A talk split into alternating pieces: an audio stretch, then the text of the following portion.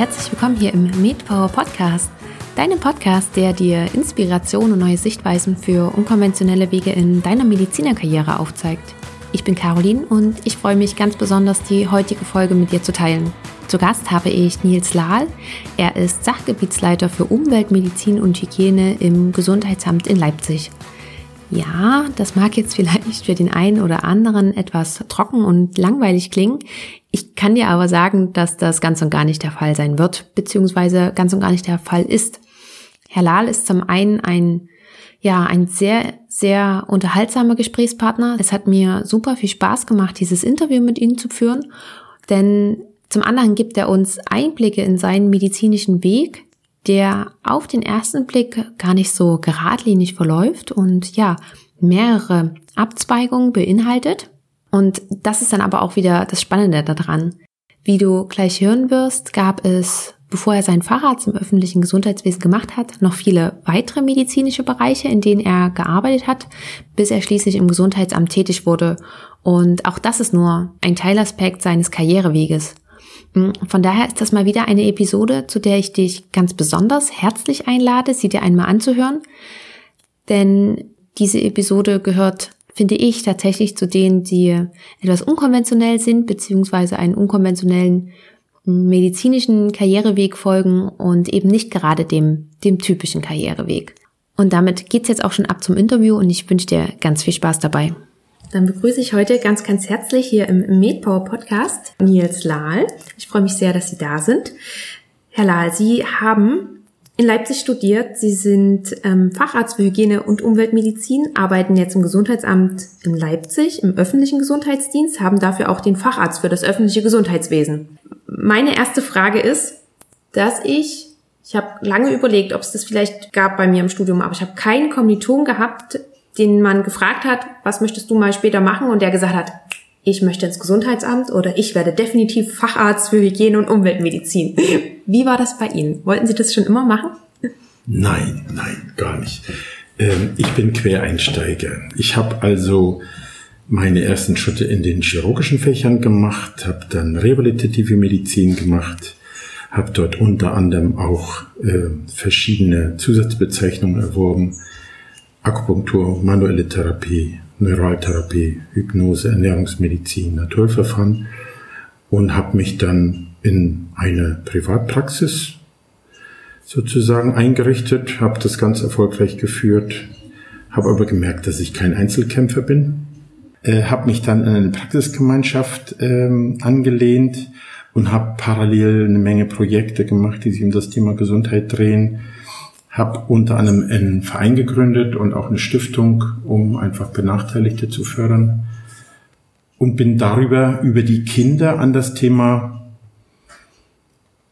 Prävention mit Kindern gekommen. Und da hat die damalige Amtsleiterin vom Landkreis Muldental Unterstützung gesucht und da habe ich mich gemeldet und habe dann stundenweise angefangen, dort Kinderuntersuchung zu machen, also die Kindergartenuntersuchung, die Einschulungsuntersuchung und solche Sachen. Und damit bin ich sozusagen in Berührung gekommen mit dem öffentlichen Gesundheitsdienst. Okay, hm, wie lange können wir uns denn jetzt ungefähr diese Spanne vorstellen vom Studiumsabschluss und erste Schritte, bis dann auch die ersten Berührungspunkte waren? Ich war ein Workaholic. Ich habe mich also intensivst äh, mehr als eigentlich gut war am Tag mit, mit wichtigen Sachen befasst und habe 2007, also lange, lange nach dem Studium, für mich eine Entscheidung treffen müssen, weil es mir gesundheitlich durch das viele Arbeiten nicht mehr gut ging, äh, alles umzuschubsen und habe meiner Frau gegenüber sozusagen äh, auch dort äh, ihr Gewissheit geben wollen, zu sagen, ich äh, schraube das alles ein bisschen runter und ich will das ein bisschen strukturieren und habe also äh, unter anderem dann auch den Weg in den öffentlichen Gesundheitsdienst gesucht, um da was Fassbares und was Berechenbares zu haben. Hm. Also, ja, mehr als zehn Jahre nach dem Studium. Okay. Haben Sie auch davor noch einen anderen Facharzt gemacht? Nein. Nein, ich habe vieles gemacht, aber keinen anderen Facharzt gemacht. Nein. Hm, woran lag das? Ich habe mich nie zu Hause gefühlt. Ich denke mal, das kennen Sie irgendwoher. Ja. Vieles gemacht und mich nie zu Hause gefühlt. Und in der Regel ein, anderthalb Jahre an einer Klinik und dann wieder gewechselt. Und äh, das längste war, glaube ich, anderthalb Jahre an einer Klinik. Habe dadurch unheimlich viel gelernt, habe dadurch sehr viele Handschriften gesehen, habe da mir ein tolles Netzwerk aufgebaut. Aber ich habe mich nie wirklich zu Hause gefühlt. Und ähm, wie war das denn aber damals? Haben Sie sich dann auch so ein bisschen unter Druck gesetzt oder unter Druck gesetzt gefühlt? Weil normalerweise macht man ja einen Facharzt. Ich war noch nie normal, also das hat mich nie unter Druck gesetzt. Nee? Nein. Okay. Ach, woher denn auch? Also ich hatte eine sehr gut laufende Privatpraxis. Ähm, teilweise kamen Patienten aus ganz Deutschland und ich konnte mir das aussuchen, wie ich es mache und was ich mache. Also ich hatte da keinen Druck, nein. Und die Privatpraxis war ganzheitlich sozusagen? Schmerztherapie und Naturverfahren. Mhm. Ich habe im Endeffekt Leuten vor allen Dingen mit Schmerzproblemen und mit chronischen Erkrankungen helfen können und habe mich unter anderem auch an onkologischen Patienten dort versucht, unter anderem schmerztherapeutische und begleitende Therapien. Und das hat viel Kraft gekostet, hat mir aber auch sehr viel Erfahrung beigebracht. Ja. Also da habe ich viel lernen dürfen, ja. Das klingt nach einem sehr breiten Spektrum, auch was Sie, was Sie abgedeckt Das haben. ist Und- richtig, ja. Ja. Und als Sie dann diese ersten Berührungspunkte hatten in Muldental, ähm, was war dann der ausschlaggebende Punkt, dass Sie dann auch gesagt haben, in die Richtung soll es weitergehen? Also das hat unheimlich Spaß gemacht, mit Kindern zu arbeiten. Dieser Teil des öffentlichen Gesundheitsdienstes, dieser jugendärztliche Dienst, Kinder- und jugendärztliche Dienst, der ähm, macht ja sozusagen unheimlich viel an präventiver Arbeit. Man macht ja über die Reihenuntersuchung doch sehr viel von dem, was sonst eigentlich gar nicht möglich ist. Man, man stellt Weichen bei denen, wo Hilfebedarf ist. Man äh, gibt bestimmte Tipps bei denen, wo eben nachzujustieren ist. Und man kann vor allem die Entwicklung der Kinder nachverfolgen. Wenn man sich äh, zur damaligen Zeit war es so, äh, um den vierten Geburtstag wurde die erste Reihenuntersuchung gemacht, dann mit der Einschulung in der zweiten oder in der sechsten Klasse. Man hat die Kinder wirklich begleitet und hat sozusagen immer auch wieder korrigieren können. Und dieser präventive Aspekt hat mir unheimlich gut gefallen. Da ploppt bei mir die Frage auf, warum Sie sich dann nicht für die Pädiatrie entschieden haben. Ich, Oder inwiefern ist diese, diese Kinder- und Jugendärztliche Untersuchung anders als die Tätigkeit ähm, des Pädiaters? Der Pädiater bekommt das kranke Kind zu sehen. Und der Arzt im öffentlichen Gesundheitsdienst kann die Weiche stellen, bevor es wirklich krank wird. Und ich glaube, das ist ein entscheidender Unterschied. Verstehe, ja. Weil ich wollte nie warten, bis jemand krank ist. Das mache ich heute auch noch nicht. Und ich denke, dieses Gleichgewicht zwischen therapeutisch was tun können, aber lieber Prävention zu machen, ehe es dazu kommt, dass jemand therapieren muss, das ist in mir nach wie vor ziemlich stark. Und wie liefen dann Ihre ersten Schritte ab? Also Sie haben gesagt, Sie haben dann für ein paar Stunden in Muldental ähm, Genau, damals im. Gesundheitsamt in Grimma äh, habe ich äh, so, einen, so einen Teilvertrag gehabt, dass ich teilweise noch meine Privatpraxis weiterlaufen lassen konnte und habe dort mit Einschwungsuntersuchungen, mit, mit Kindergartenuntersuchungen begonnen. Das hat mir viel Spaß gemacht. Und dann kam ein Ereignis, ähm, dass die Kreisreform sozusagen neue Vorzeichen gesetzt hat. Also meine damalige Mentorin, die Amtsleiterin, äh, hatte sozusagen in mir jemanden gefunden, der Spaß an der Arbeit hatte und dann änderten sich aber die Vorzeichen mit der Kreisreform. Das war nicht, äh, nicht ohne Haken und Ösen und dann gab es so ein bisschen ähm, Holter die Polter und dann hat sie gewechselt in die Stadt Leipzig und hat mich gefragt, ob ich hinterher kommen will. Und dann habe ich im Januar 2010 in die Stadt gewechselt und habe dann aber auch, weil es mir Spaß gemacht hat, äh, mehr Stunden sozusagen dann auch im öffentlichen Gesundheitsdienst gearbeitet. Habe also sozusagen den Anteil vergrößert. Und äh, dann war das Angebot halt, den Facharzt für öffentliches Gesundheitswesen zu machen und das habe ich dann halt auch genutzt. Gab es denn aber auch noch generell bestimmte Voraussetzungen, die Sie noch irgendwie erfüllen mussten, damals, um in Grimma zu arbeiten oder in Leipzig? Nein, ich hatte von, den, von der klinischen Ausbildung hatte ich alles, was ich brauchte. Ähm, es ist natürlich so, man muss sich einarbeiten, man arbeitet ja auf bestimmten äh, rechtlichen Grundlagen, da muss man sich natürlich fit machen. Aber Voraussetzungen brachte ich mit und äh, auch die klinische Ausbildung, die ich gemacht hatte, reichte aus für den Facharzt öffentliches Gesundheitswesen. Ich habe dann noch die Psychiatrie abgeleistet, das hatte ich noch nicht. Und ansonsten waren halt die Zeiten im Gesundheitsamt zu leisten. Und dann habe ich halt den Facharzt gemacht. Hm, okay. Ich habe mal nachgeschaut, ähm, dieser Facharzt für das öffentliche Gesundheitswesen, das weiß, glaube ich, äh, kaum jemand, der sich nicht damit beschäftigt, sage ich mal so. Das sind fünf Jahre und 18 Monate müssen davon in Einrichtungen von öffentlichen Gesundheitswesen abgearbeitet werden, 36 Monate in unmittelbarer Patientenversorgung und davon extra nochmal sechs Monate in Psychiatrie und Psychotherapie. Und dann müssen Sie noch diesen Weiterbildungskurs machen. Den Amtsarztkurs. Den Amtsarztkurs, genau. genau. Das nur mal so als, habe genau, ich irgendwas das, vergessen? Nein, nein, nee, das also das läuft dann, also ich habe im Gesundheitsamt Grimma gearbeitet, habe dann angefangen, parallel den Amtsarztkurs zu belegen. Das waren 20 Wochen, jeweils 10 Wochen in einem Jahr. Hm. Ähm, und habe das dann, äh, als ich nach Leipzig gewechselt habe, dort äh, noch vollendet. Und äh, das war ja die Voraussetzung für die Zulassung zur Facharztprüfung. und dann hatte ich meine Zeiten abgeleistet und den Amtsarztkurs äh, beendet. Und dann habe ich im April 2011 die Facharztprüfung gemacht. Okay. Genau. Mm. Und lief dann Ihre Privatpraxis, lief die auch noch weiter? Haben Sie das dann auch noch parallel gemacht? Weil das klingt mir jetzt so unheimlich viel. Das ist nicht viel. Nein, also ich habe natürlich die, die Zeiten äh, gekürzt. Und ich habe natürlich dort auch äh, das dosiert. Aber ich habe nach wie vor Privatpatienten behandelt, ja. Hm. Wie lange haben Sie die Privatarztpraxis dann noch weitergeführt? Die läuft nach wie vor. Und ungefähr von der Einteilung her, wie können wir uns das vorstellen? Wie viel Stunden sind Sie in der Privatarztpraxis und wie viele Stunden im Gesundheitsamt? Das ist ein Denken, was hier natürlich nicht passt, weil ich ja keine Laufkundschaft habe. Es ist ja nur Bestellpraxis. Also es kann sein, dass in manchen Wochen, dass ich dort acht bis zehn Patienten habe und es gibt auch Wochen, wo ich gar keine Patienten behandle. Also das ist tatsächlich etwas, äh, das kann man nicht einfach so sagen. Da gab es Phasen, wo ich dann wieder viel in meine Weiterbildung investiert habe, wo ich dann wenig gemacht habe. Und zurzeit mache ich wieder eine ganze Menge. Also äh, da kann man nicht einfach so äh, Pi mal Daumen sagen, wie viel das ist. Haupttätigkeit äh, ist tatsächlich im Gesundheitsamt parallel beratend und parallel Privatpatienten. Aber das kann sehr unterschiedlich sein in Stunden. Hm. Und darf ich fragen, wie viele Stunden Sie generell im Gesundheitsamt arbeiten? Normalerweise 40 Stunden, aber das ist ja immer so schwierig, da ist immer kein Schalter dran. Ja, ja, ja.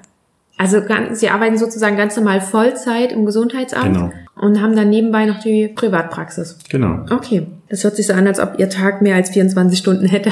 Manchmal 36, nein, nein, so schlimm ist es nicht, weil man das ja einteilen kann und weil man ja, wenn man schon ein paar Tage im Geschäft ist, auch sehr effektiv ist mit dem, was man tut das bringt dann eben die, die Erfahrung und die ähm, langjährige Tätigkeit mit sich. Mhm. Im Gesundheitsamt in Leipzig sind Sie jetzt mittlerweile Sektionsleiter Umweltmedizin und Umwelthygiene. Sie hatten auch mal noch die, die Impfstelle beziehungsweise auch den Infektionsschutz noch mit unter sich. Wie können wir uns denn so einen generellen Tag bei Ihnen vorstellen im Gesundheitsamt? Was sind Ihre Aufgaben? Koordinieren Sie mehr? Haben Sie ein Team unter sich? Wie leiten Sie das Ganze? Woher wissen Sie, was Ihre Aufgaben sind? Ähm, wie, wie können wir uns sowas vorstellen? Also Sie haben jetzt mehrere Fragen in einer ich gestellt. Ähm, die, diese Thematik Infektionsschutz Umweltmedizin war dann äh, gekoppelt an einen Wechsel von der Jugendmedizin, äh, von der Kind- und Jugendmedizin in die, in die Abteilung Hygiene. Das war im Frühsommer 2012. Ähm, ich habe dann am 1. Juli 2012 das Sachgebiet Infektionsschutz Umweltmedizin übernommen. Ähm, das heißt, ähm, Hauptaugenmerk ist dort natürlich, äh, was kommt an Infektionsmeldungen rein, was ist in den Krankenhäusern los, was ist mit dem Trinkwasser los, was ist mit den Legionellen los. Äh, man hat sozusagen äh, Meldungen nach Infektionsschutzgesetz. Wir haben ja die Meldepflicht der Labore, wir haben die Meldepflicht der Ärzte, wir haben die Meldepflicht der Einrichtungen, Gemeinschaftseinrichtungen.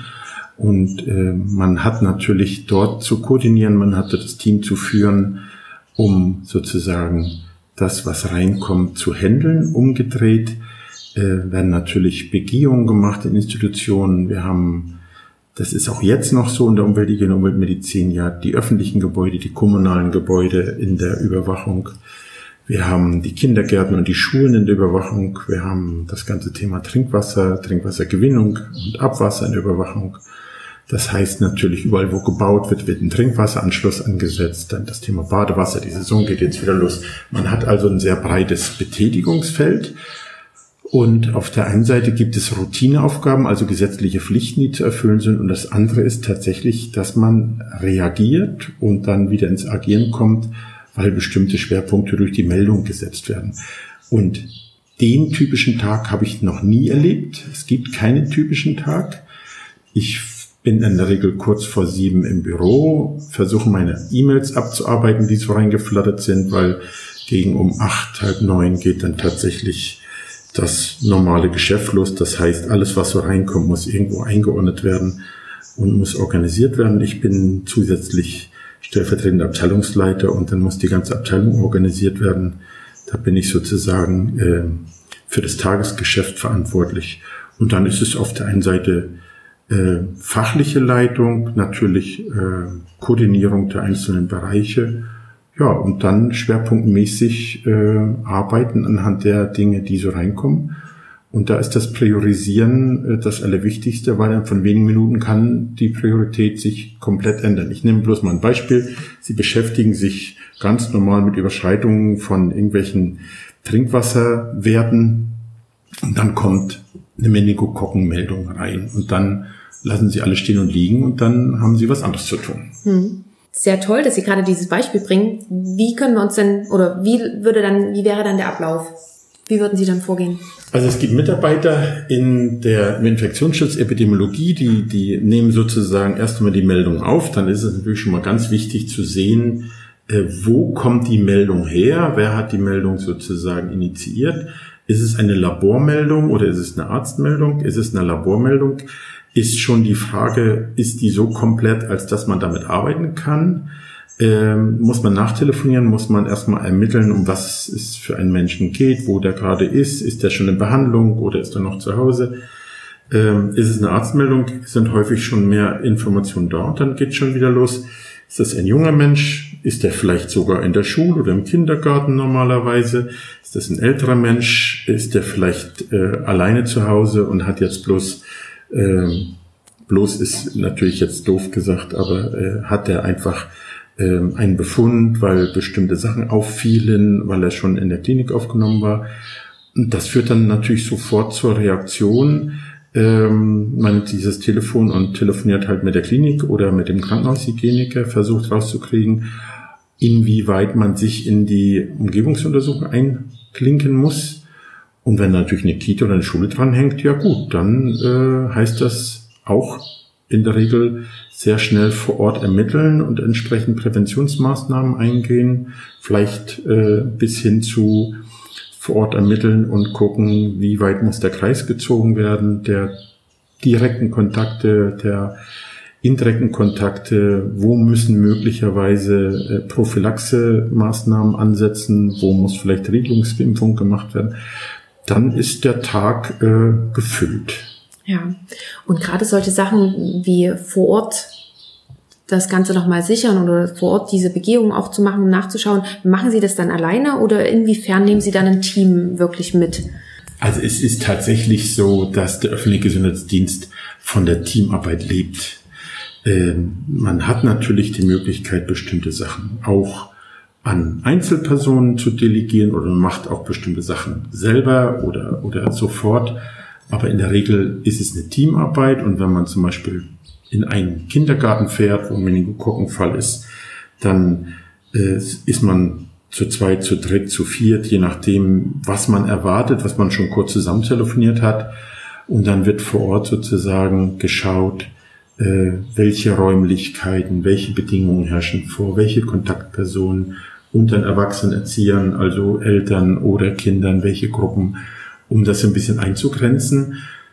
Und wenn ich an Meningokokken denke, dann denke ich auch an die Prophylaxe, die wir geben. Und dann muss natürlich schon mit dem, mit dem Apotheker äh, telefoniert werden. Dann muss äh, Größe und Gewicht der Kinder aufgenommen werden. Dann muss der, der RM-Fahrtsaft vorbereitet werden. Und äh, dann kriegen die Erwachsenen ihre Prophylaxe. Und das würde man alleine gar nicht, gar nicht schaffen. Mhm. Und je nachdem, wer verfügbar ist und je nachdem, wer innen absichern kann, ja, wird so ein Team von zwei, drei Mitarbeitern zusammengestellt, manchmal auch vier Mitarbeitern, manchmal auch plus zu zweit. Und dann, ja, ist man vor Ort tätig und die, die im Büro bleiben, koordinieren von drinnen und äh, setzen dann auch um, was man von, von außen ansagt. Ja, und dann muss das Hand in Hand gehen. Das ist ja jetzt nochmal ein unheimlicher Rattenschwanz, der da auch nachgezogen wird und auf den dann, also auf viele kleine Punkte, die dann geachtet werden, was Sie gerade gesagt haben, parallel in der Apotheke anrufen und da nochmal nachfragen.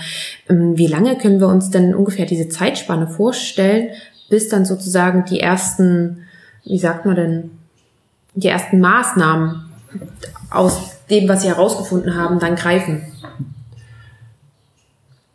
Ich nehme ein Beispiel, ähm, Meningokokkenfall in einer Kita. Äh, Meldung kam an einem Wochenende. Ähm, am Wochenende wurde erstmal die Einrichtung gefasst, wurde erstmal der Personenkreis ein bisschen eingegrenzt und Montag früh wurde dann in einer relativ schnellen Entscheidung äh, entschieden, dass wir vor Ort fahren. Wir waren vormittags schon in der Kita, also wenige Stunden, drei, vier Stunden sind wir vor Ort grenzen ein, legen fest, wer ist Kontaktperson, geben dann schon die Prophylaxemaßnahmen aus. Nachmittag nochmal eine Mitarbeiterin reingefahren und hat den RM-Fahrtsaft reingebracht. Also innerhalb eines Tages ist eigentlich alles Wichtige durch, was dazugehört. Also da vergeht keine Zeit. Mhm. Also es gibt solche Szenarien wie Meningokokken, wie Masern oder dergleichen, da vergeht keine Zeit. Gibt es Checklisten oder ähnliches, die für solche Fälle vorbereitet wurden? Oder inwiefern sorgen Sie dafür, dass Ihnen nichts durch die Lappen geht? Ich denke mal, drei verschiedene Sachen sind dort das Entscheidende. Auf der einen Seite macht die Teamarbeit es möglich, dass man sich gegenseitig brieft und hinterfragt und immer wieder auch korrigiert, so dass man als ein lernendes System, währenddessen man ja tätig ist, immer wieder auch äh, nachfassen kann, nachkorrigieren kann. Das Team ist dort mit sicher das Wichtigste. Selbstverständlich gibt es Materialien. Es gibt also tatsächlich Checklisten. Es gibt sozusagen dort auch Unterlagen, die im Freistaat verfügbar sind. Ähm, und dann gibt es natürlich aus den Erfahrungen mit Ausbrüchen umzugehen, äh, umfangreiches Material, woran man denkt, worauf man achtet. Und äh, die drei Dinge zusammen also das erfahrene Team, was sich gegenseitig unterstützt und brieft, die Unterlagen, die im Freistaat sind und die äh, Erfahrungen und die niedergeschriebenen Dinge, die in Leipzig sind, machen das dann auf der einen Seite hocheffizient und auf der anderen Seite natürlich auch so, dass man in der Regel nichts übersieht. Mhm. Okay. Und weil Sie auch vorhin gerade gesagt haben, stellvertretender Abteilungsleiter, mm, man hat ja natürlich dann ein Team unter sich, man hat andere Mitarbeiter unter sich, man führt ja auch die Leute. Ähm, haben Sie da speziell auch nochmal Seminare oder ähnliches besucht oder war das auch so ein Hereinwachsen in die Tätigkeit? Also persönlichkeitsbildende Seminare besuche ich seit mehr als 20 Jahren, 25 Jahren. Ähm, Führung hat ja auch immer was damit zu tun, wie man sich selber führt.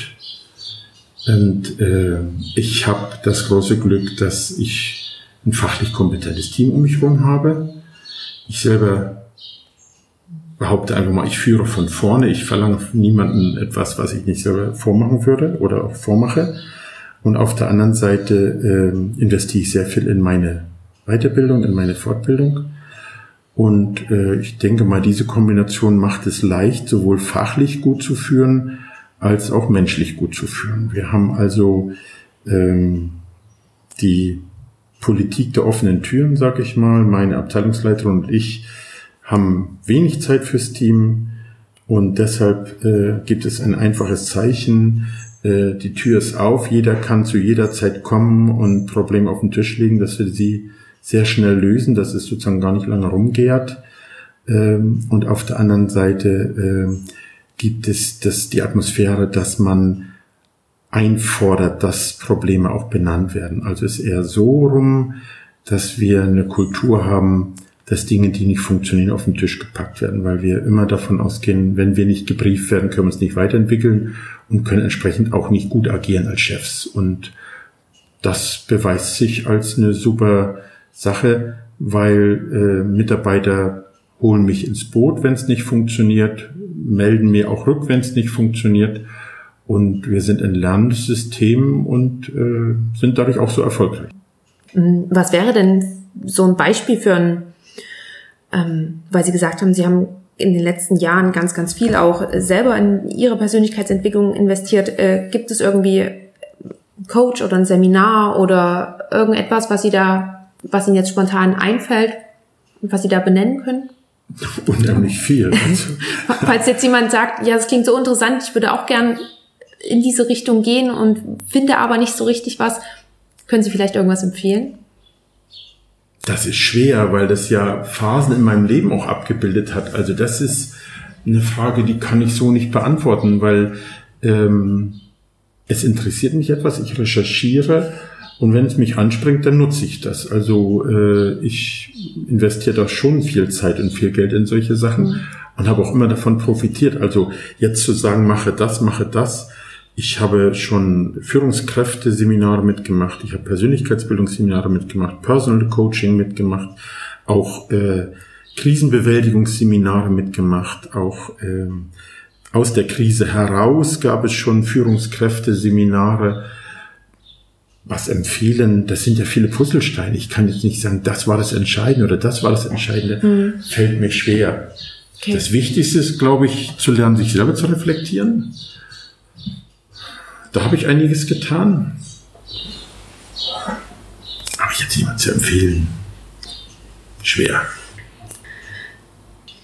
Ich denke mal, da sind viele Aspekte dabei. Das eine, ich bin auf der einen Seite eher der, der dominante Typ. Ich bin fachlich sehr weit. Ich bin äh, mit Sicherheit auch in der Lage, bestimmte Entscheidungen gut zu treffen, aber ich bin dabei natürlich auch sehr straight und das ist natürlich für viele nicht so gut auszuhalten. Und ich weiß zum Beispiel, für mich ist es immer eine Aufgabe, ähm, zu schauen, äh, welche Wirkung ich auf andere habe.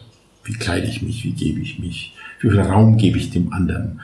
Und da habe ich bei diesen Sachen sehr viel gelernt. Weil eine Compliance bei jemandem zu erreichen, hat ja auch immer damit zu tun, ihn für etwas zu gewinnen. Hm, vollkommen richtig. Ja, ja, weil was nützt das, wenn ich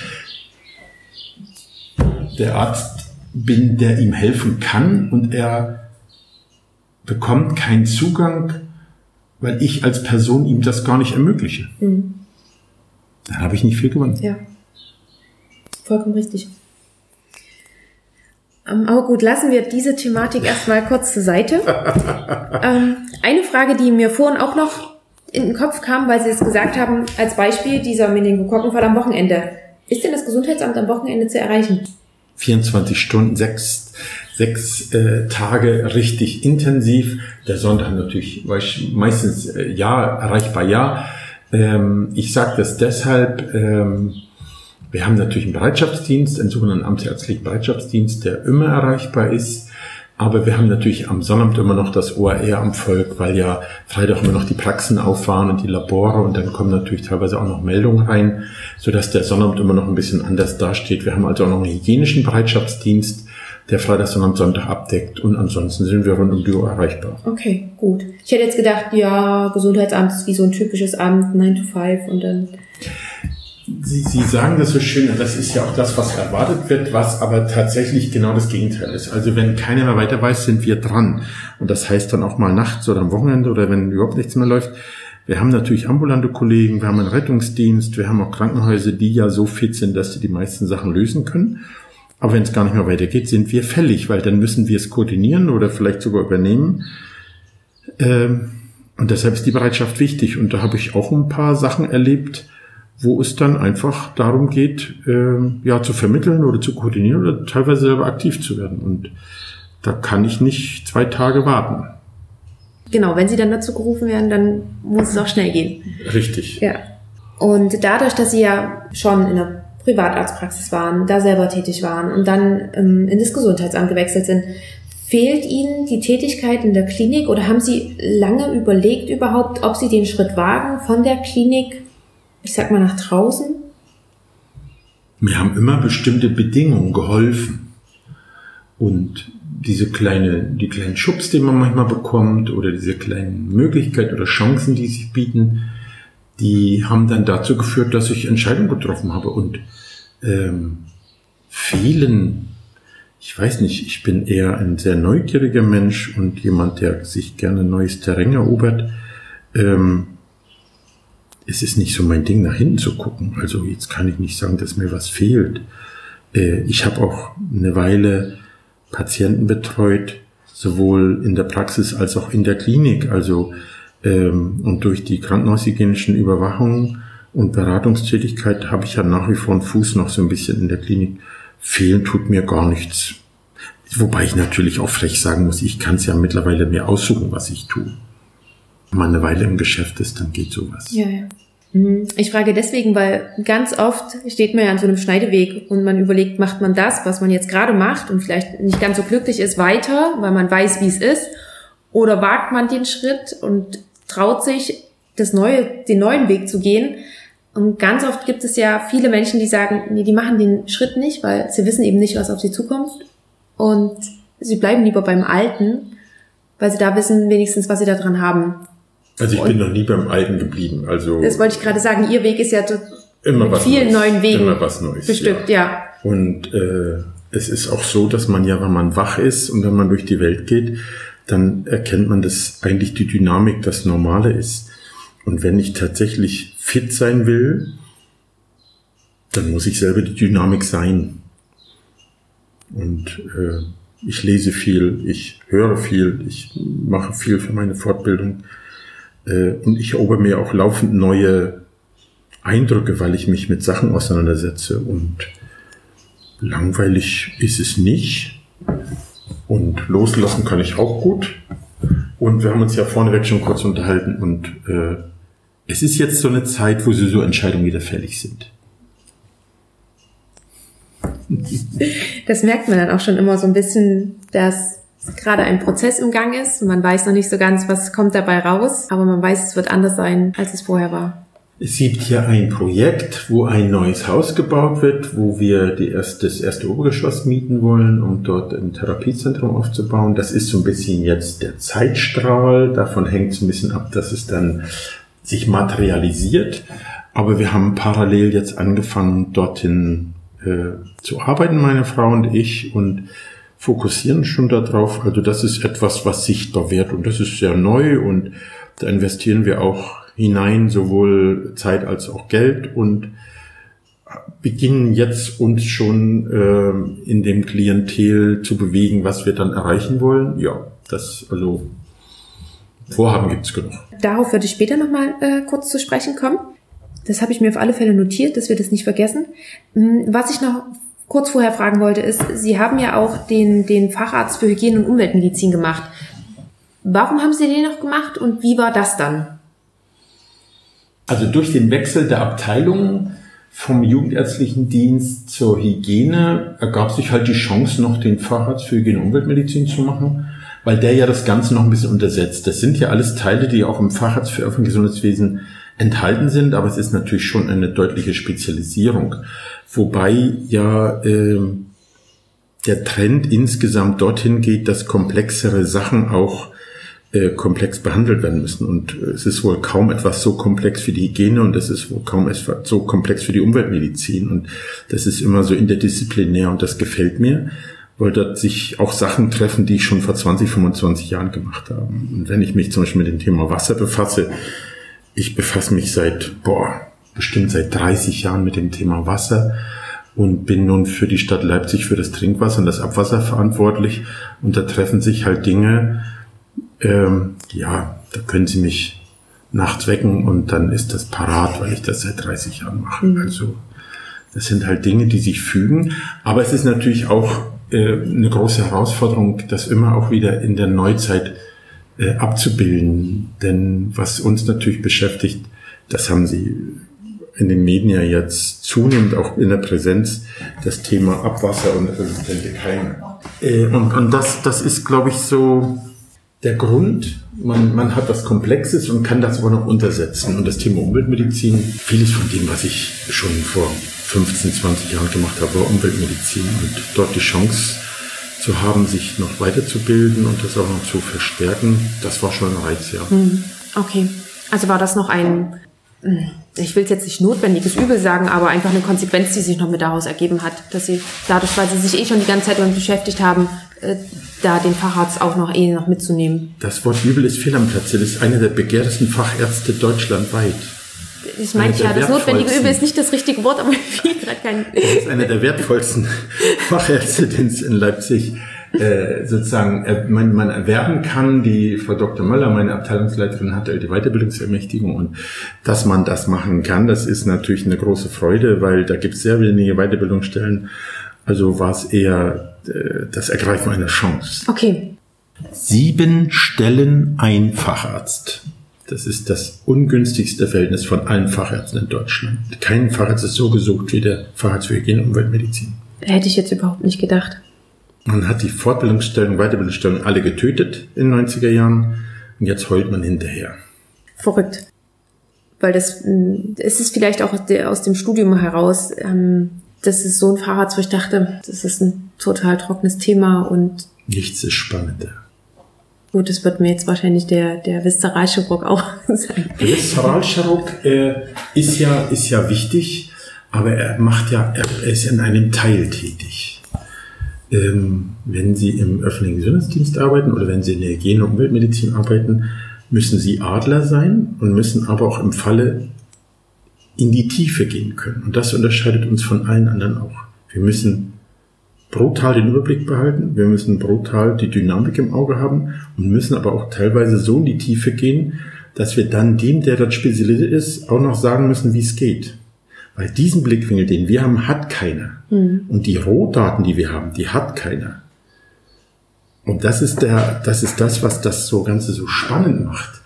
Egal wer mit ihnen redet, in der Regel sind die alle von ihren Daten abhängig. Und wenn die mit Statistik arbeiten, wissen sie, die haben keine Rohdaten, die vermuten etwas, wissen tun die gar nichts. Aber das führt mich jetzt auch gleich mit zu meiner nächsten Frage. Das ist ja auch eine unheimliche Verantwortung, die Sie da nochmal haben. Das ist wohl wahr. War das nicht irgendwie, ist das nicht so ein bisschen bedenklich oder bedenklich ist vielleicht auch das falsche Wort? Es erfordert ja dann auch Mut, diese Verantwortung zu übernehmen. Haben Sie daran mal gezweifelt? Noch nie. Also es ist nicht meine Sache, eine Herausforderung auszuweichen. Ähm, es ist eher sogar ein Grund, warum ich in diesem Beruf bin. Ähm, ich habe gerade, als ich 2012 dann in der Hygiene begann, für mich auch diese Frage auch mal beleuchtet, warum mache ich das eigentlich? Und da kamen diese drei Gründe sehr klar hervor. Und der erste Grund war, ich brauche die Herausforderung. Es ist tatsächlich so, es gibt ja keine zwei gleichen Tage. Ich kann mich also auf nichts vorbereiten, weil der nächste Tag wird völlig neue Herausforderungen bringen. Also es sind tatsächlich diese Herausforderungen und diese Abwechslung. Das zweite ist das tolle Team, dass man ein Team von Leuten hat, die einfach richtig gut im Geschäft sind und diese Vielfalt, die man zusammenführt und koordiniert, dass man deshalb so ein schlagkräftiges Team ist. Und das dritte ist, dass es hoch sinnvoll ist, das, was man tut. Weil das, was wir können, kann sonst keiner.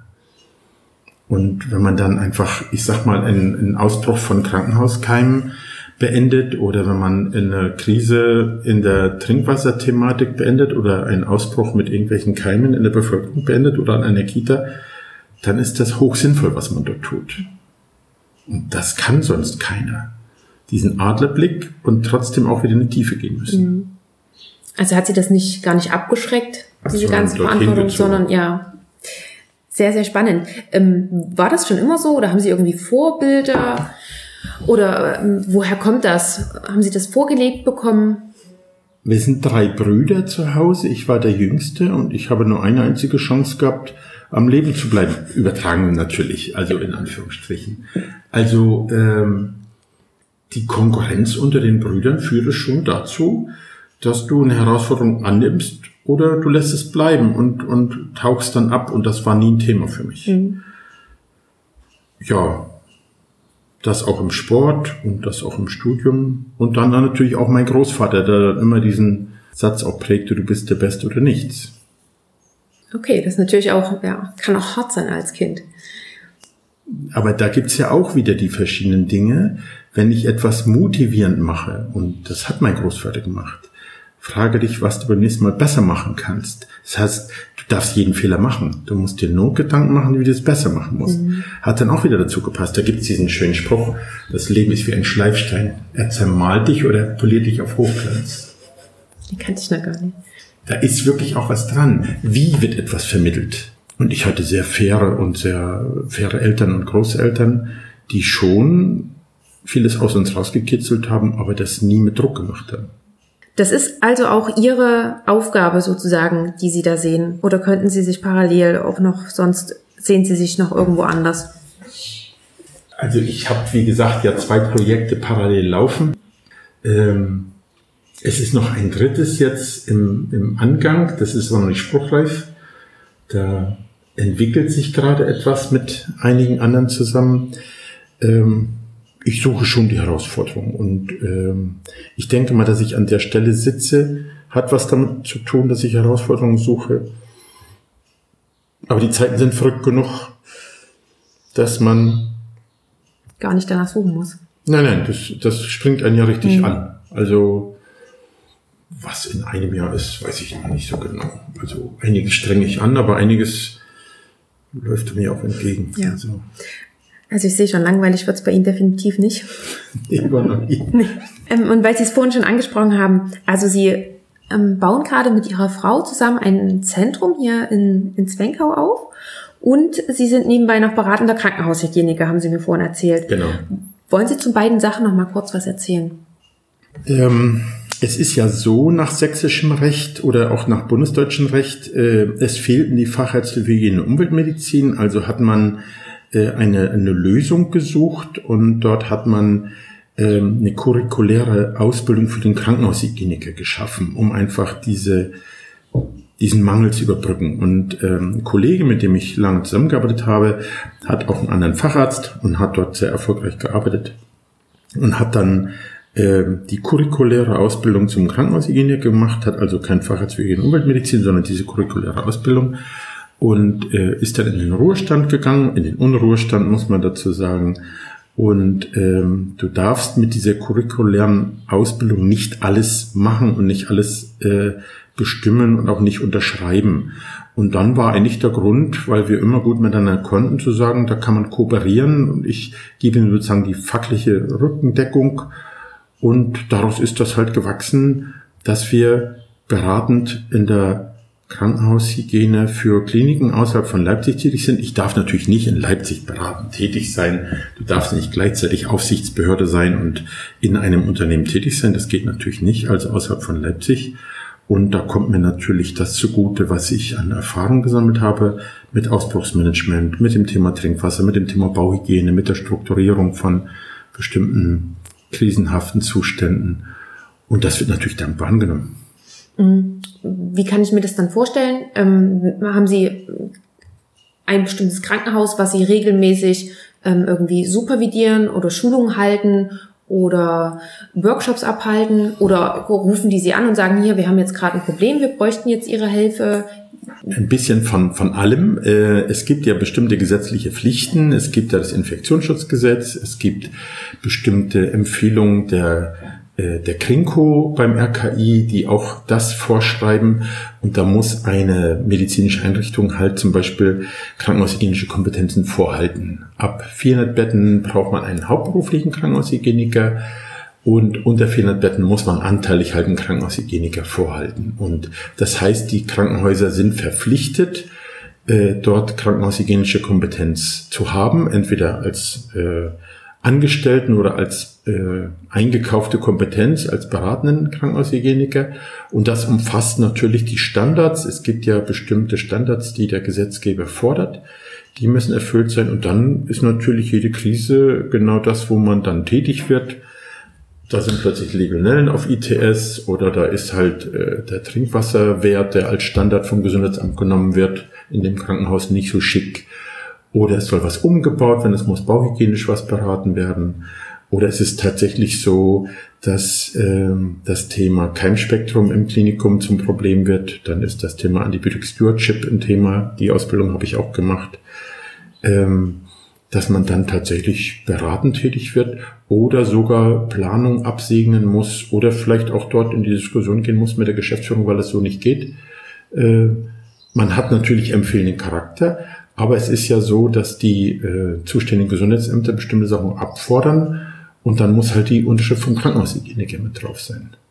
Oder zum Beispiel die qualitätssichernden Maßnahmen des MDK, dass der bestimmte Sachen abfordert und dann ist die Geschäftsführung natürlich gehalten, das zu tun. Die können das selber nicht, also wird das der Krankenhaushygieniker machen. Okay, das heißt, Sie übernehmen bei manchen Krankenhäusern die Stelle des Hygienikers, wenn das Krankenhaus so klein ist und keine eigene hat. Richtig. Ansonsten beratend. Richtig. Das, und das ist vielleicht eine blöde Frage, aber sind dann nicht auch die Gesundheitsämter des jeweiligen der jeweiligen Stadt dann dafür mit zuständig? Die sind ja die Aufsichtsbehörde, aber nicht die arbeitende Behörde. Die Arbeit vor Ort macht ja sozusagen dann der Krankenhaushygieniker, zum Beispiel einen Hygieneplan ja. anpassen. Ja, es ist also sozusagen eine Abteilung wird neu strukturiert, es gibt vielleicht äh, eine neue Abteilung und dann muss natürlich nicht nur räumlich das sondern auch personell strukturiert werden und natürlich auch die Hygienepläne angepasst werden. Der Einkauf äh, hat eine tolle Idee, wieder Geld zu sparen und stellt die Produkte um, dann muss alles umgeschrieben werden. Oder es muss zum Beispiel mit dem Ausbruchsmanagement äh, eine Evaluierung äh, geschehen und wer soll das sonst machen, wenn nicht der Krankenhaushygieniker? Weil die anderen sind ja alle in Teilen Entschuldigung, da gibt es ein böses Wort, was ich gerne nutze. Die Inselbegabten äh, können das nicht. Das kann nur der Adler. Mhm. Bei wie vielen Krankenhäusern beraten Sie da jetzt gerade? So. Fünf. Okay. Und wie ist das ungefähr so zeitlich geregelt, dass wir uns das auch irgendwie vorstellen können? Also die Hauptarbeit macht mein Partner. Mhm. Und da, wo es erforderlich ist, äh, bin ich halt mit dabei, auch persönlich vor Ort. Äh, da ist es natürlich ein großen Vorteil, dass wir äh, dort schwerpunktmäßig uns einteilen können. Also mein Partner macht einen super Job. Bei manchen Sachen brauche ich mich halt. Und wenn es um die Krise geht, fahre ich halt auch mit vor Ort, weil ich dort große Erfahrung habe. Zeitlich heißt das teilweise zweimal im Monat, teilweise einmal im Monat, teilweise eben auch mehrfach hintereinander, weil es nicht anders geht, okay. äh, weil Krisensitzungen sind. Ansonsten lässt sich das schon strecken, je nachdem wie groß das Haus ist. Heißt das zum Beispiel, die haben einen Vertrag für vier Tage im Quartal und wenn eine Krise dazu kommt, ist es ein bisschen mehr. Aber das, das ist also jetzt nicht so, dass man präsent ist vor Ort wie bei einem hauptberuflichen ja. Krankenhaushygieniker. Okay, gut. Wie sind Sie denn auf die Idee gekommen, das zu machen? Es gibt keine Krankenhaushygieniker. Es gibt viel zu wenige. Und es gibt natürlich Institute, die deutschlandweit aufgestellt sind, ähm, die ähm, Hubschrauberhygieniker bieten, die einmal im Jahr kommen und ansonsten alles versuchen am Telefon zu lösen, die sich natürlich vor Ort selten zeigen und die unheimlich viel Geld nehmen. Und da sind die Häuser eigentlich auf Dauersuche nach mhm. bezahlbarer Kompetenz, die vor Ort okay. auch präsent ist. Okay, gut. Hätte ich jetzt gar nicht so gedacht. Und Ihr zweites Projekt ist dann... Das Therapiezentrum in meiner Frau gemeinsam. Genau, ja. genau. Also ich habe ähm, mit diesem Thema äh, den Menschen als Ganzes zu nehmen ähm, sehr früh begonnen. Hat auch vielleicht mit mir selbst zu tun, weil ich selber einiges durch habe. Ähm, durch die vielen Fort- und Weiterbildungen, die ich gemacht habe, sind natürlich auch Dinge möglich, dass man Weichenstelle ist, dass man, man Lotse ist, dass man bestimmte Sachen zusammenbringt, auch das Netzwerk, was ich mir aufgebaut habe. Und viele von diesen Aspekten, äh, weiß ich, sind heute eben tatsächlich Teile der Umweltmedizin. Und ähm, ein guter Ansatz, ohne dass man äh, in die Quere kommt mit anderen laufenden Therapien oder Diagnostikverfahren, ist das Thema äh, physikalische Medizin und, und äh, die, die elektrische Medizin, sag ich mal so. Ähm, das haben sie im Studium, das haben sie irgendwann mal gehabt, aber das wird von vielen gar nicht mehr so gesehen. Wir sind ja elektrische Wesen. Das EKG fällt Ihnen sofort ein, das EEG, das EMG, das EMG. Aber dass wir tatsächlich darüber therapieren können, ist vielen nicht klar. Und ähm, ein, ein großer Teil der Umweltmedizin sind ja die Einwirkungen von Dingen aus der Umwelt auf den Menschen. Und da gehört natürlich das Thema Felder, das Thema Schwingungen, das Thema Frequenzen sehr dazu. Und wenn man sich das genau anguckt, dann sind das Einflüsse, die man heute an Mass hat. Dann gibt es natürlich sensible Menschen, sie kennen die gaußsche Normalverteilungskurve, manche juckt das gar nicht, Der Schnitt wird so ein bisschen beeinflusst, aber das ist nicht bedeutsam. Aber es gibt eine Personengruppe, die dort richtig in Mitleidenschaft gezogen werden. Das ist es auch mit bestimmten Substanzen. Es wird teilweise von Umweltgiften gesprochen, wobei das für die Masse der Leute kein Umweltgift ist. Es ist einfach ein Stoff, mit dem sie kommen sie zurecht. Aber es gibt dann Personengruppen, für die ist das wirklich ein Umweltgift. Und dieses Individualisieren, das ist tatsächlich etwas, was ich immer gemacht habe.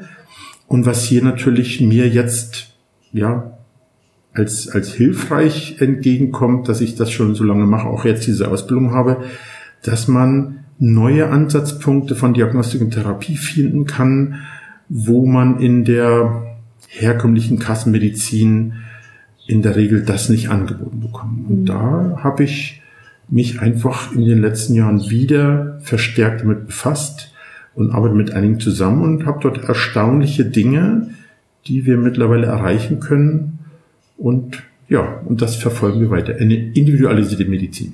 Okay, das wollen Sie dann hier sozusagen in einem Zentrum bündeln. Richtig. Wie genau stellen Sie sich Ihr Zentrum vor?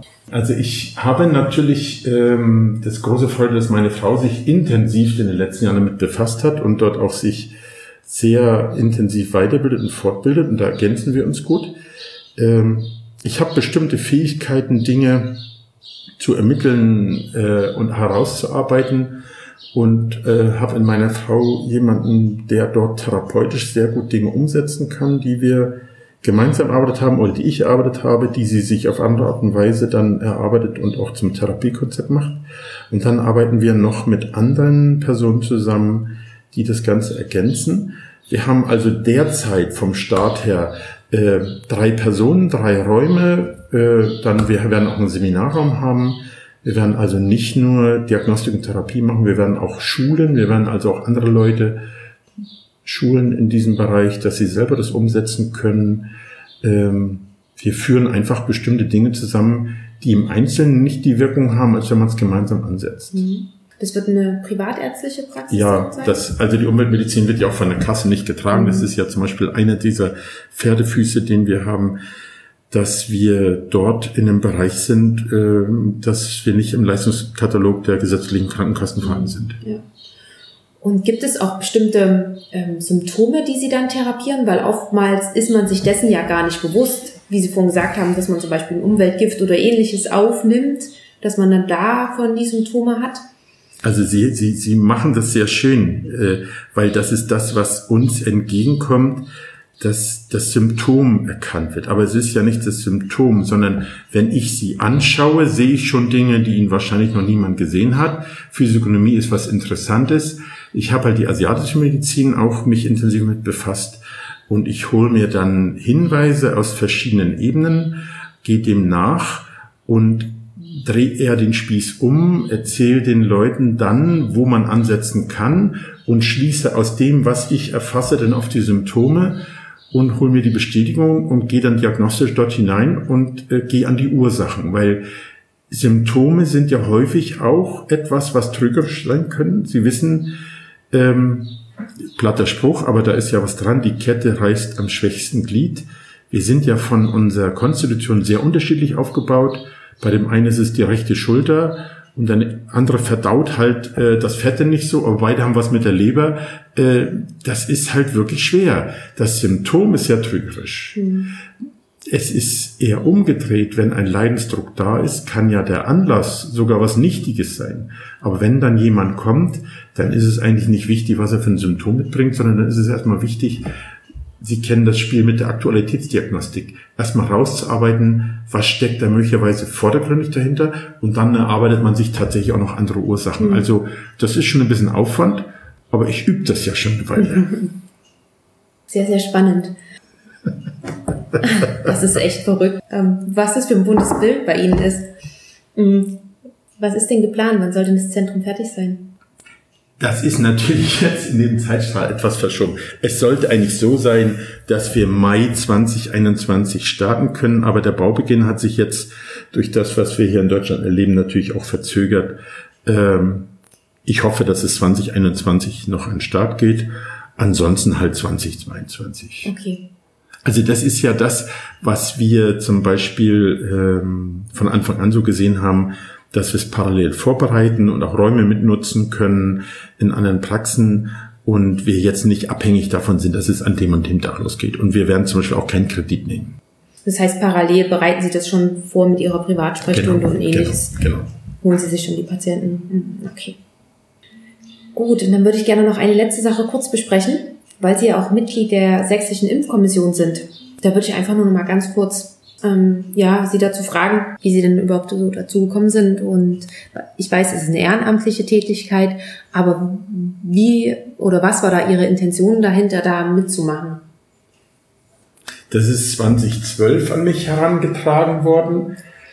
Und äh, wenn man sich mit dem Infektionsschutz befasst, dann hat man ja bei verschiedenen Infektionserkrankungen relativ gute therapeutische Möglichkeiten, aber es gibt eben auch Infektionserkrankungen, die ein machtlos daneben stehen lassen. Und wenn Sie den fotoyanten Verlauf einer Meningokokken-Meningitis-Kombination mit Sepsis erleben und ein Worthaus-Friedrichsen-Syndrom und äh, der Patient läuft Ihnen durch die Hand wie, wie Sand und die kriegen ja nicht zu greifen und der stirbt unter der Hand weg, dann äh, macht man sich schon sehr Gedanken um die um die Möglichkeiten einer Prävention. Und das ist mit Sicherheit das, was das am bedeutsamsten macht, dass man sich mit diesem Thema befasst.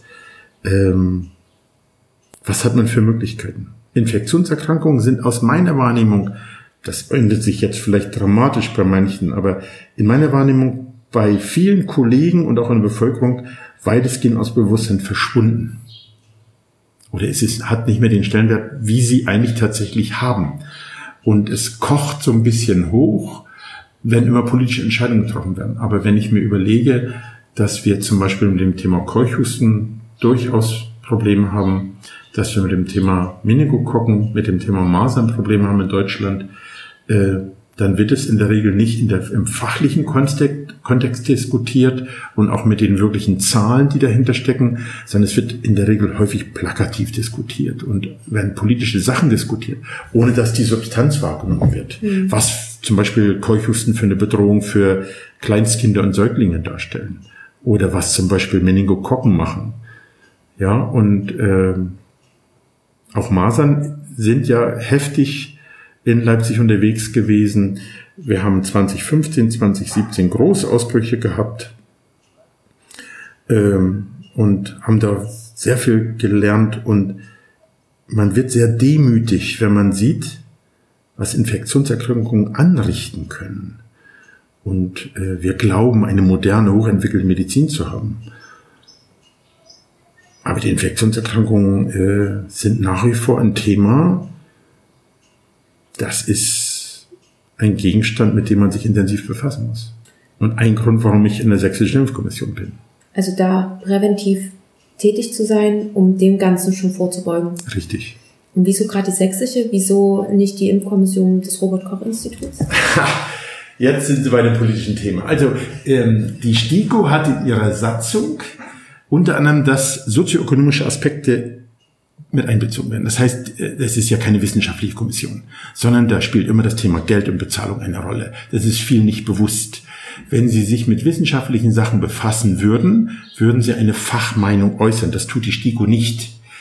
Ähm, und wenn Sie das ein bisschen beobachten, wenn Empfehlungen rausgegeben werden, die STIKO hinkt immer ein paar Jahre hinterher, aber sie kann gar nicht anders als die sächsische Impfkommission, weil wir fachliche Meinungen abgeben und das dauert immer eine Weile, bis ein Druck in der Öffentlichkeit und irgendwann muss sie zugeben, dass es gar nicht anders geht und zieht dann nach. Also die STIKO hat nicht wirklich was mit Wissenschaft zu tun.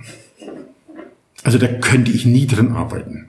Also auch so eine reine Gewissensfrage. Das ist für mich echte Gewissensfrage, weil wenn mir jemand, der fachlich keine Ahnung hat, sagt, wie es muss, dann bin ich da nicht mehr dabei. Verstehe. Und ähm, wie war das? Haben Sie sich dafür beworben für diesen Platz bei der sächsischen Impfkommission? Nein, nein, ich oder? wurde empfohlen mhm. und das, die Empfehlung wurde, wurde angenommen und dann wurde ich natürlich gefragt, ob ich das will. Und es ist ja auch so, man wird dann berufen und wird gefragt, ob man weiterarbeiten möchte.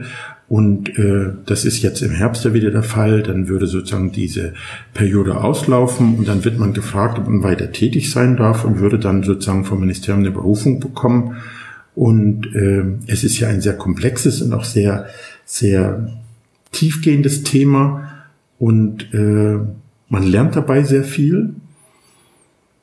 Ja, und ich habe mich auch bereit erklärt, auch in der neuen Periode noch für die SIKO zu arbeiten. Mhm. Genau, ich habe nachgelesen, diese Perioden, das sind immer drei Jahre, mhm. ne, für die man dann berufen wird. Und mh, hm, gibt es da auch regelmäßige Treffen oder wie wird das dann festgelegt? Also es gibt tatsächlich regelmäßige Treffen. Es gibt also zweimal im Jahr äh, richtig äh, programmatische äh, Sitzungen der Sächsischen Impfkommission, die auch sozusagen wichtige Punkte abarbeiten. Und dann gibt es natürlich durchaus äh, aus bestimmten Anlässen auch Sondertermine. Äh, dann haben wir unseren sächsischen Impftag, normalerweise im März immer, dieses Jahr ist er ausgefallen, ähm, weil ja die Veranstaltungen sozusagen dann nicht mehr möglich waren. Und dann gibt es teilweise noch äh, andere Sondertreffen, ähm, Veröffentlichungen, ähm, aber der Standard sind zwei SIKO-Sitzungen im Jahr. Mhm. Okay wir haben ja ganz viele Themen einfach nur so ein bisschen oben von, von oben beleuchtet, weil das natürlich sehr, sehr mh, mm, zeitaufwendig auch gewesen wäre, wenn wir alles richtig detailliert besprochen hätten. Auf der anderen Seite fand ich, war das ein super Einblick in alle Bereiche. Von daher vielen lieben Dank schon mal dafür. Bevor wir zum Ende kommen, wollte ich noch fragen, falls jemand jetzt zugehört hat und sich denkt, ja, ganz viele Bereiche findet er spannend oder das Gesundheitsamt ist spannend. Ähm, kann ich Ihre, ich würde das Gesundheitsamt Leipzig einmal mit in den Shownotes verlinken, falls man da auf Sie zukommen kann oder wollen Sie das lieber nicht? Also äh, das kann man natürlich machen.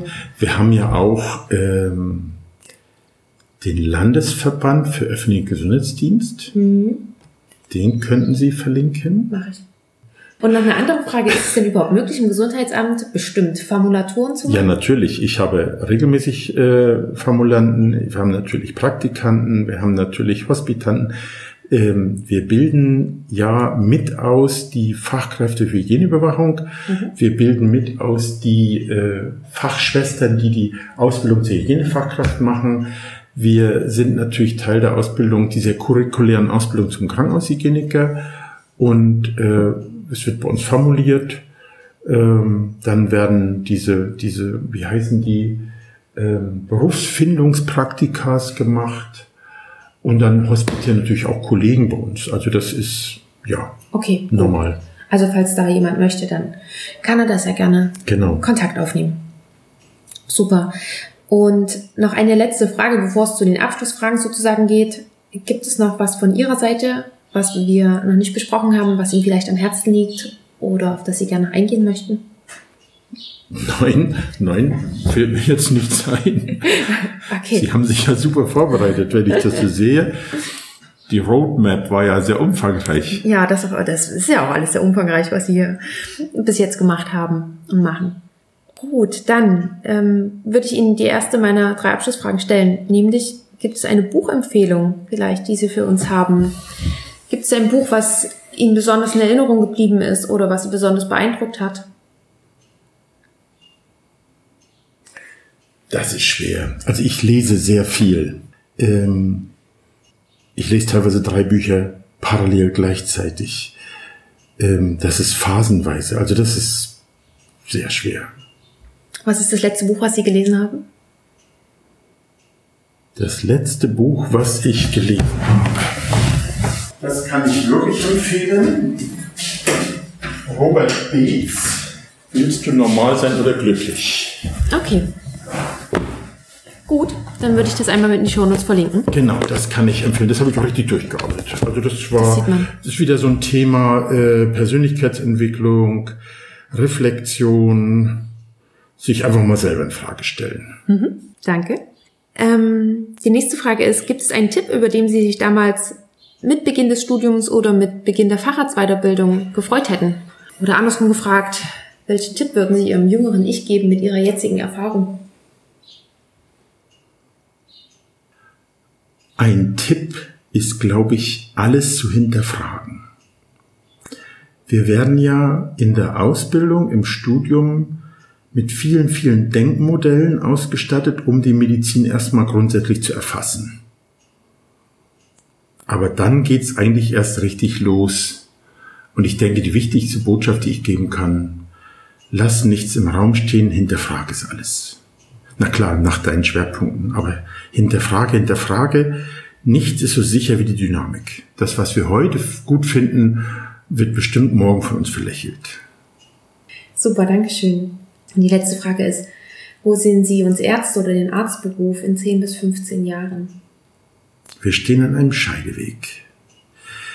Ähm, ein, ein Kollege, den ich sehr verehre, der Professor Kugler, Sozialmedizin Public Health, Lehrstuhlinhaber der Universität Dresden, hat mal einen sehr schönen Satz gesagt, es gibt sehr viele Mediziner, nur noch ganz wenig Ärzte. Ich denke, wir stehen an einem Scheideweg. Wenn wir den Patienten wieder mehr in den Mittelpunkt rücken, dann glaube ich, kann man die Kurve kriegen. Derzeit sind wir, glaube ich, sehr gefangen in wirtschaftlichen Zwängen und im Karrieredenken. Okay. Das heißt, Sie. Ich weiß nicht, wo es hingeht. Ich kenne einige sehr engagierte Kollegen, die ich aus gutem Herzen Arzt nennen kann. Aber es gibt natürlich auch eine ganze Menge Kollegen, die haben, glaube ich, vergessen, warum man mal Arzt geworden ist. Oder sie leben es nicht mehr so. Okay, das heißt, sie wünschen sich auch wieder mehr Zuwendung. Genau, zurück zum Eigentlichen, zum Patienten. Genau. Mhm. Eine zuwendungsorientierte Medizin. Ja, das wäre sehr schön. Ja. War jetzt harter Tobak, aber Sie haben die Frage gestellt. Genau. also da bin ich ehrlich gesagt Ketzer. Also da kann ich auch nicht still sein. Das ist vielleicht auch ein Grund, warum ich im öffentlichen Gesundheitsdienst bin, weil wir eben dem Mammon nicht hinterherlaufen müssen.